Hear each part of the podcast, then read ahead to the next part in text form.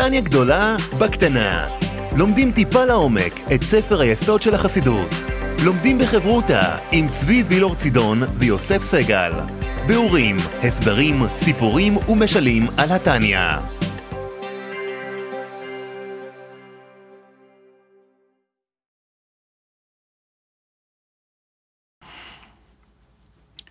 שלום וברוכים הבאים לפודקאסט טניה גדולה בקטנה.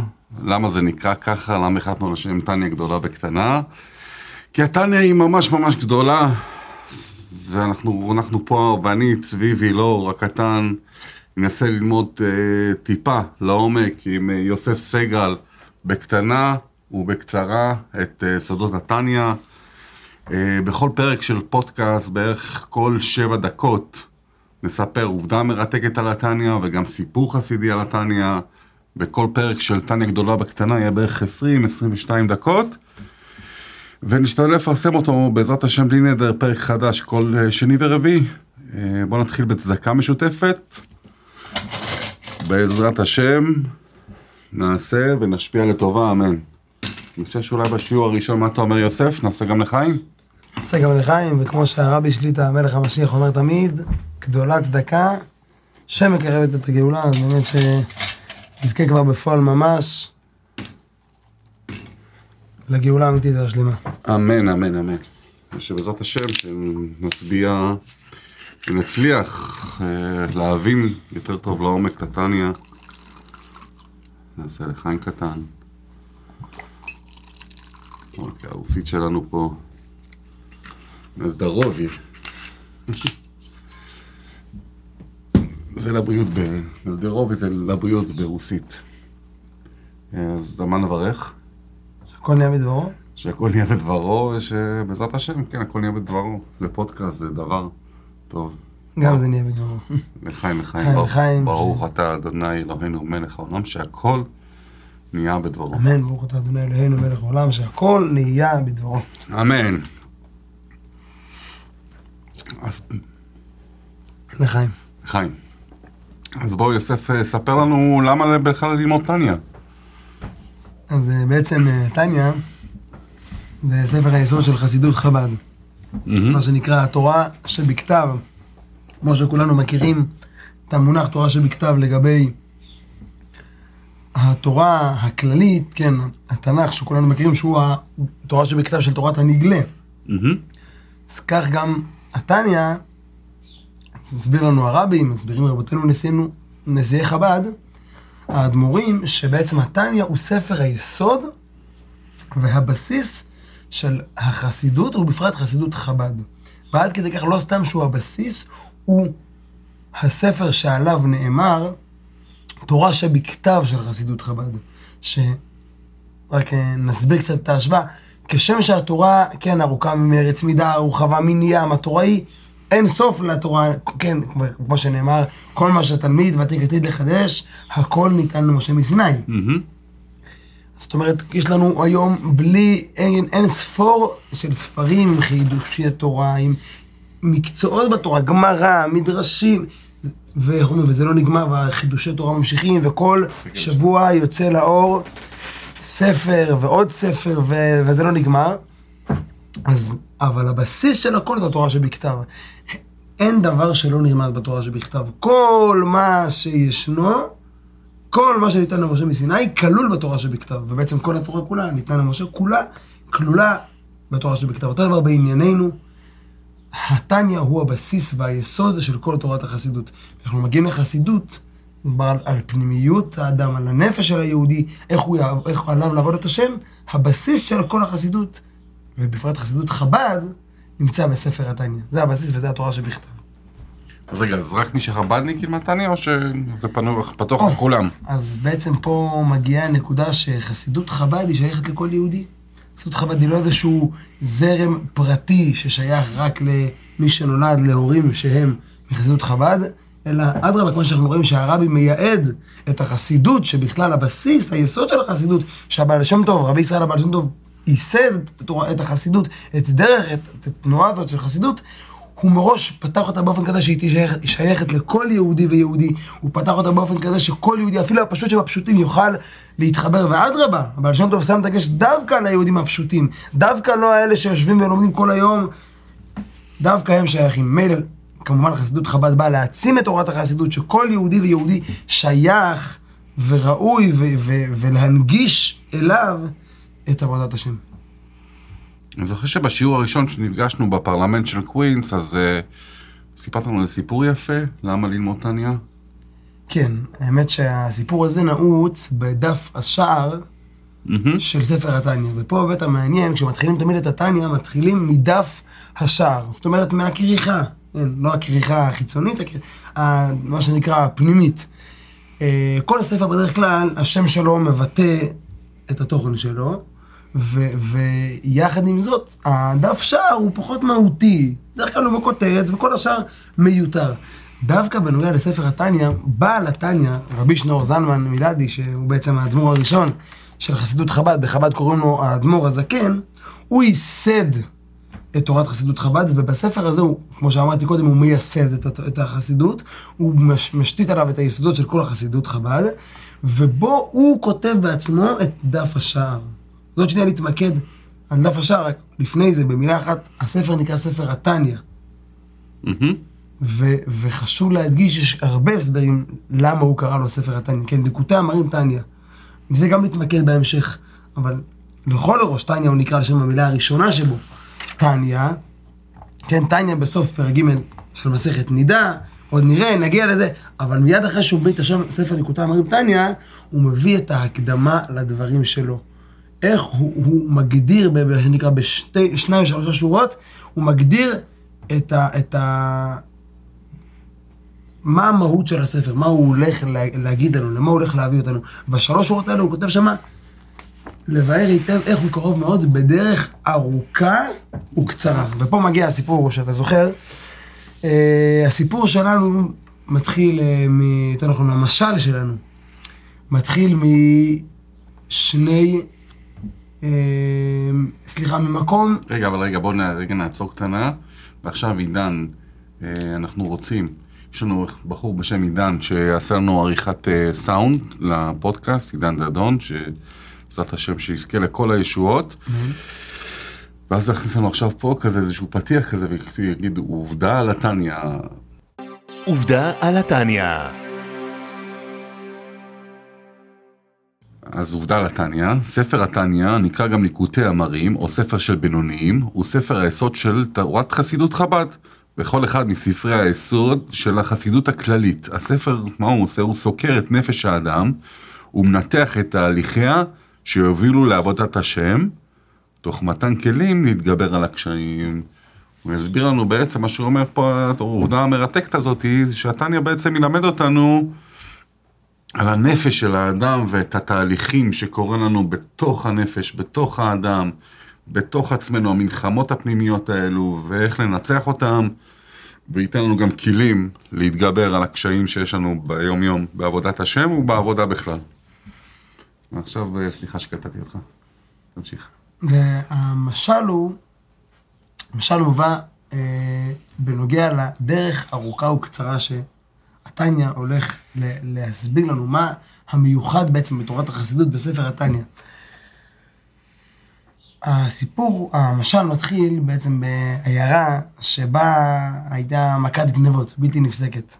ולא מצאו פתרון לגנבה, המשטרה ניסתה את כוחותיה והרימה ידיים. המשטרה הרימה ידיים מה, מהגנבות, והסתבר שהיה גנב ערמומי מתוחכם, שהיה לילה לילה היה לו מסלולים, היה יודע איך להגיע בצורה שפעם פה, פעם פה, לגנוב בצורה מבוקרת, מצידו כמובן, מבוקרת, ומתוכננת מראש. ואחד האנשים בעיירה, כן, לצורך העניין, שמו היה יעקב, הוא החליט שהוא צריך לעשות סוף לסיפור. הוא הולך לחכות לגנב ולארוב לו, לתפוס אותו ולגמור איתו את הסיפור. וככה הוא חיכה תקופה, הוא איכשהו חישב פחות או יותר, לא הצליח בדיוק לחשב את הגנב, הגנב היה מתוחכם, אבל חיכה כמה וכמה לילות, שבוע, כמה שבועות יותר נכון, עד, שה... עד, עד שהגנב הגיע. ו... ו... ויהי היום, יותר נכון, ויהי הלילה, שהגנב מגיע לפתח הבית שלו. והשיטה שלו, אני יודע איך היא הייתה, זה היה כזה שיטות של פעם, לחפור מתחת הדלת ולהיכנס. והגנב שלנו חופר וחופר, ובינתיים הוא ככה לוקח איזה מערוך של הבצק, מה שנקרא מעין אה, מבוטה כזאת שאיתה הוא יכה את הגנב. ומחכה, מחכה, הוא שומע אותו חופר, חופר, ואיך שהוא מכניס את הראש, שהוא מחכה, רק מכניס את הרגל הראשונה, ומיד מכת אה, מ- המערוך הראשונית, הוא כמובן מאבד את העשתונות באותו רגע, ומיד מכה אותו מכל הכיוונים, מה שנקרא, לא משאיר איבר שלם בגוף שלו. וככה אחרי שהוא מסיים להכות אותו בצורה טוטאלית, הוא זורק אותו מהחלון, והבן הגנב שוכב כמה שעות עד הבוקר, שאנשים קמים וכבר הולכים לעבודה ורואים אדם שרוע ברחוב, ללא, מה שנקרא, ללא גוף תקין, הם מיד מבינים לו את הכוחות של ההצלה, ושמים אותו בבית הרפואה. עובר ככה חצי שנה של העיירה, ומה שנקרא, ליהודים הייתה אורה ושמחה וששון ועיקר. אין גנבות, פסקה מכת הגנבות, ולהודות ליעקב שעשה, שנקרא, שמות, עשה, לימד את הגנב לקח. שבר אבל- לו את הידיים ואת הרגליים, מה שנקרא. כן, בדיוק, שבר לו את הידיים ואת הרגליים. ו... ויהי היום, עובר חצי שנה, עובר שנה, עוברת שנה, ו... בום, מכת הגנבות התחילה מחדש. הסתבר שאותו גנב קיבל את המכה הראויה לו, אפילו כמה חודשים הספיק להתאושש. הוא הבין את הטעות שהוא עשה, והוא הפעם היה יותר מתוחכם, הוא בדק לפני, אבל זהו, הוא חזר לגנוב. צריך פרנסה, צריך אוכל, זה הפרנסה שלו. פיזר עם הדפיקות. ו... ואז קם ידידנו, מה שנקרא, חבר של יעקב, אבל הוא קראו לו משה. ומשה החליט שהוא באמת עושה סוף לדבר. חיכה גם כן שבוע, שבועיים, עד שהוא ראה שהגנב מגיע לדלת שלו. והוא חיכה, הוא לא חיכה עם מערוך, לא עם אה, אה, איזשהו מקל, חיכה בדממה.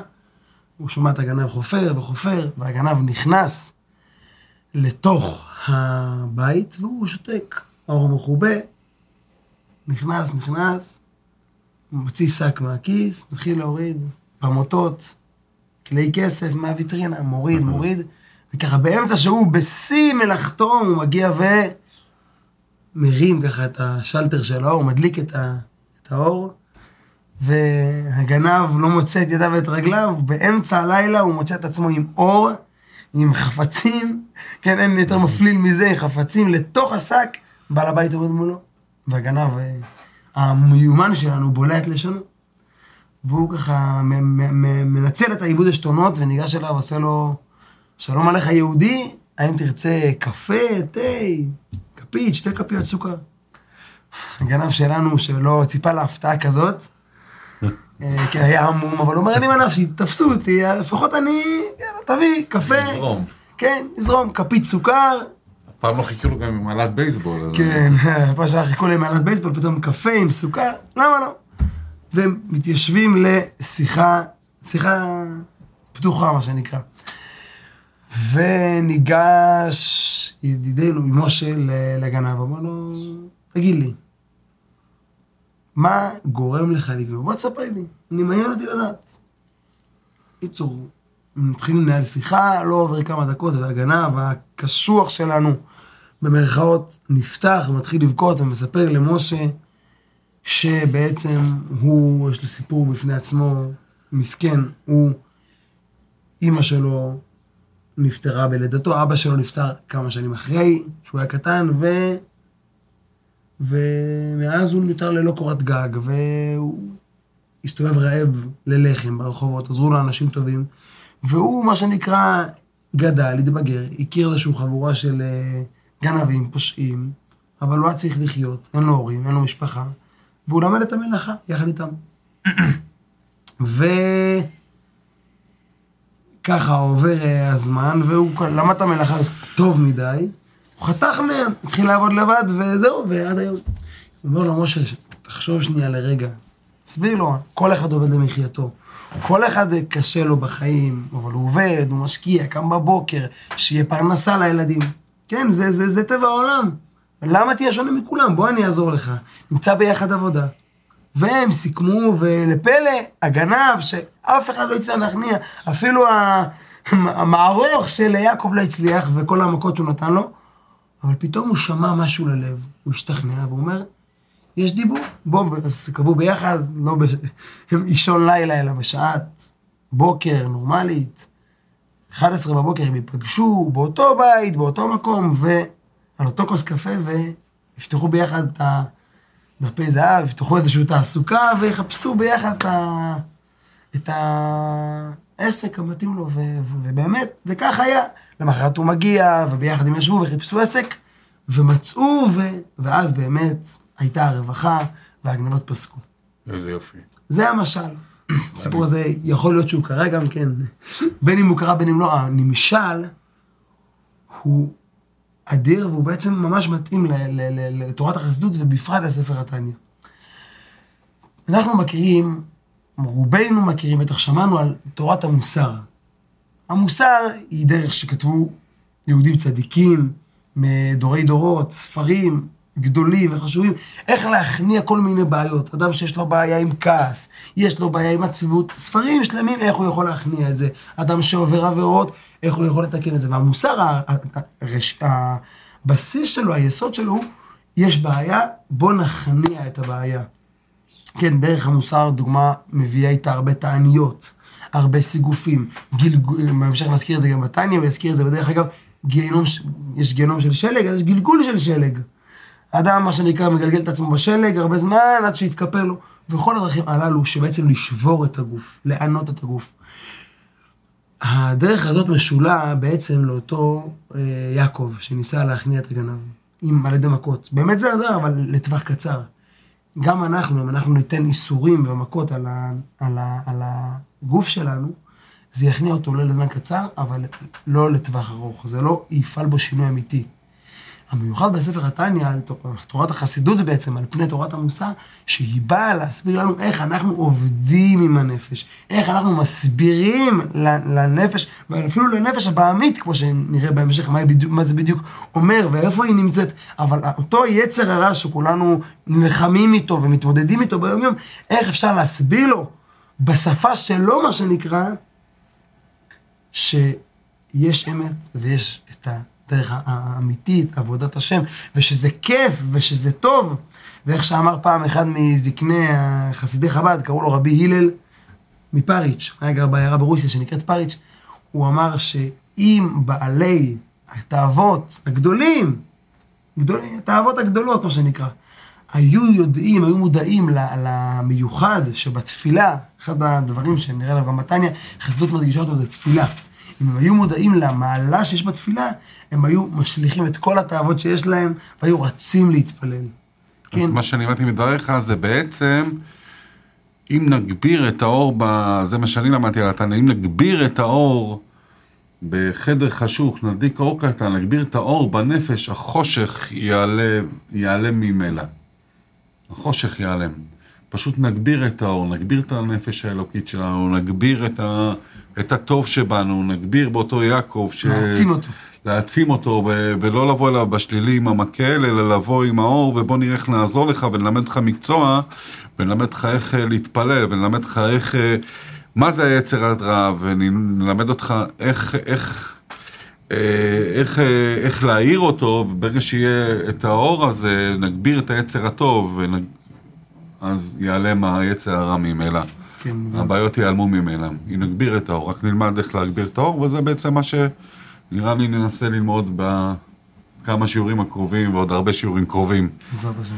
בעזרת השם, אז אנחנו כבר מגיעים לסוף, ואני מבקש, אה, אה, בבקשה, למי ששומע אותנו, רואה אותנו, נא לא לשכוח להירשם לערוץ, אה, לעשות לייק, להגיב, לשתף, נשמח לשמוע אם נראה לכם איך אפשר לשפר, וגם אני רוצה לשאול אתכם גם שאלה, אני אשמח אם תענו לי, אם לדעתכם גם כדאי לפתוח עמוד או קבוצה של הפודקאסט, אה, ומה צריכים להיות התכנים שם, ואולי אתם מעוניינים גם בקבוצת וואטסאפ, אז תכתבו לנו שלא סתם נפתח קבוצת וואטסאפ או עמוד פייסבוק, או איפה שאתם רוצים לראות אותנו, וככה ש... ואיזה תכנים אתם רוצים לשמוע. אה, הרב יוסף, בוא סכם לנו בדקה, מה למדנו? בנקודה. בנקודה? המעלה וההכרח בתורת החסידות היא שהחסידות מדברת לנפש של היהודי. מדברת לפנימיות שלו, היא מסבירה לו בהבנה והשגה איך שהקדוש ברוך הוא, איך עבודת השם הוא אמת, וזה דבר אפילו כיף. כלומר, אם יש לנו דרכים אחרות כתורת המוסר, שמדכאות איזשהו בעיה, אפילו מסבירות על הבעיה, אבל לא פותרות אותה מהשורש, אז בזה מגיעה תורת החסידות להסביר לי ולך ולמי שרואה אותנו כיהודי, שזה שייך אליו, הוא שייך לזה, וכמו שנראה בהמשך, זה נמצא כבר בתוכו. צריך רק לגלות את זה. נראה כבר, כמו שאמרתי, יש דרך ארוכה וקצרה, עוד נדבר על זה. ועוד ועיקר, זה דבר כיף, וברגע שאפילו היצר הרע שלו, אפילו הנפש המרבית, תבין שזה כיף, וזה טוב, היא תלמד את התניא, היא תפנים את זה, אז יהיה לו, יהיה קל לו ללמוד את התניא, וכמו שאדמו"ר הזקן מגדיר את זה, לבאר איך הוא קרוב מאוד, איך עבודת השם היא קרוב מאוד, היא שייכת לכל אחד, דרך ארוכה וקצרה בעזרת השם יתברך. חזק וברוך שהשיעור הזה, אילו נשמת אה, הסבים שלי, אילו נשמת מינה בת ליפשה, יהודית בת ליפשה, רפואה שלמה, רוזה בת משה, משה בת רוזה, אברהם בן מינה, צבי בן רוזה. יש לך עוד מישהו להוסיף? רפואה שלמה. רחן נולד בן מושקה בעזרת השם. רחל נולד בן מושה, רפואה שלמה בעזרת השם. ועוד פעם, שתפו, הגיבו, נתראה בשיעור הבא, בשורות טובות.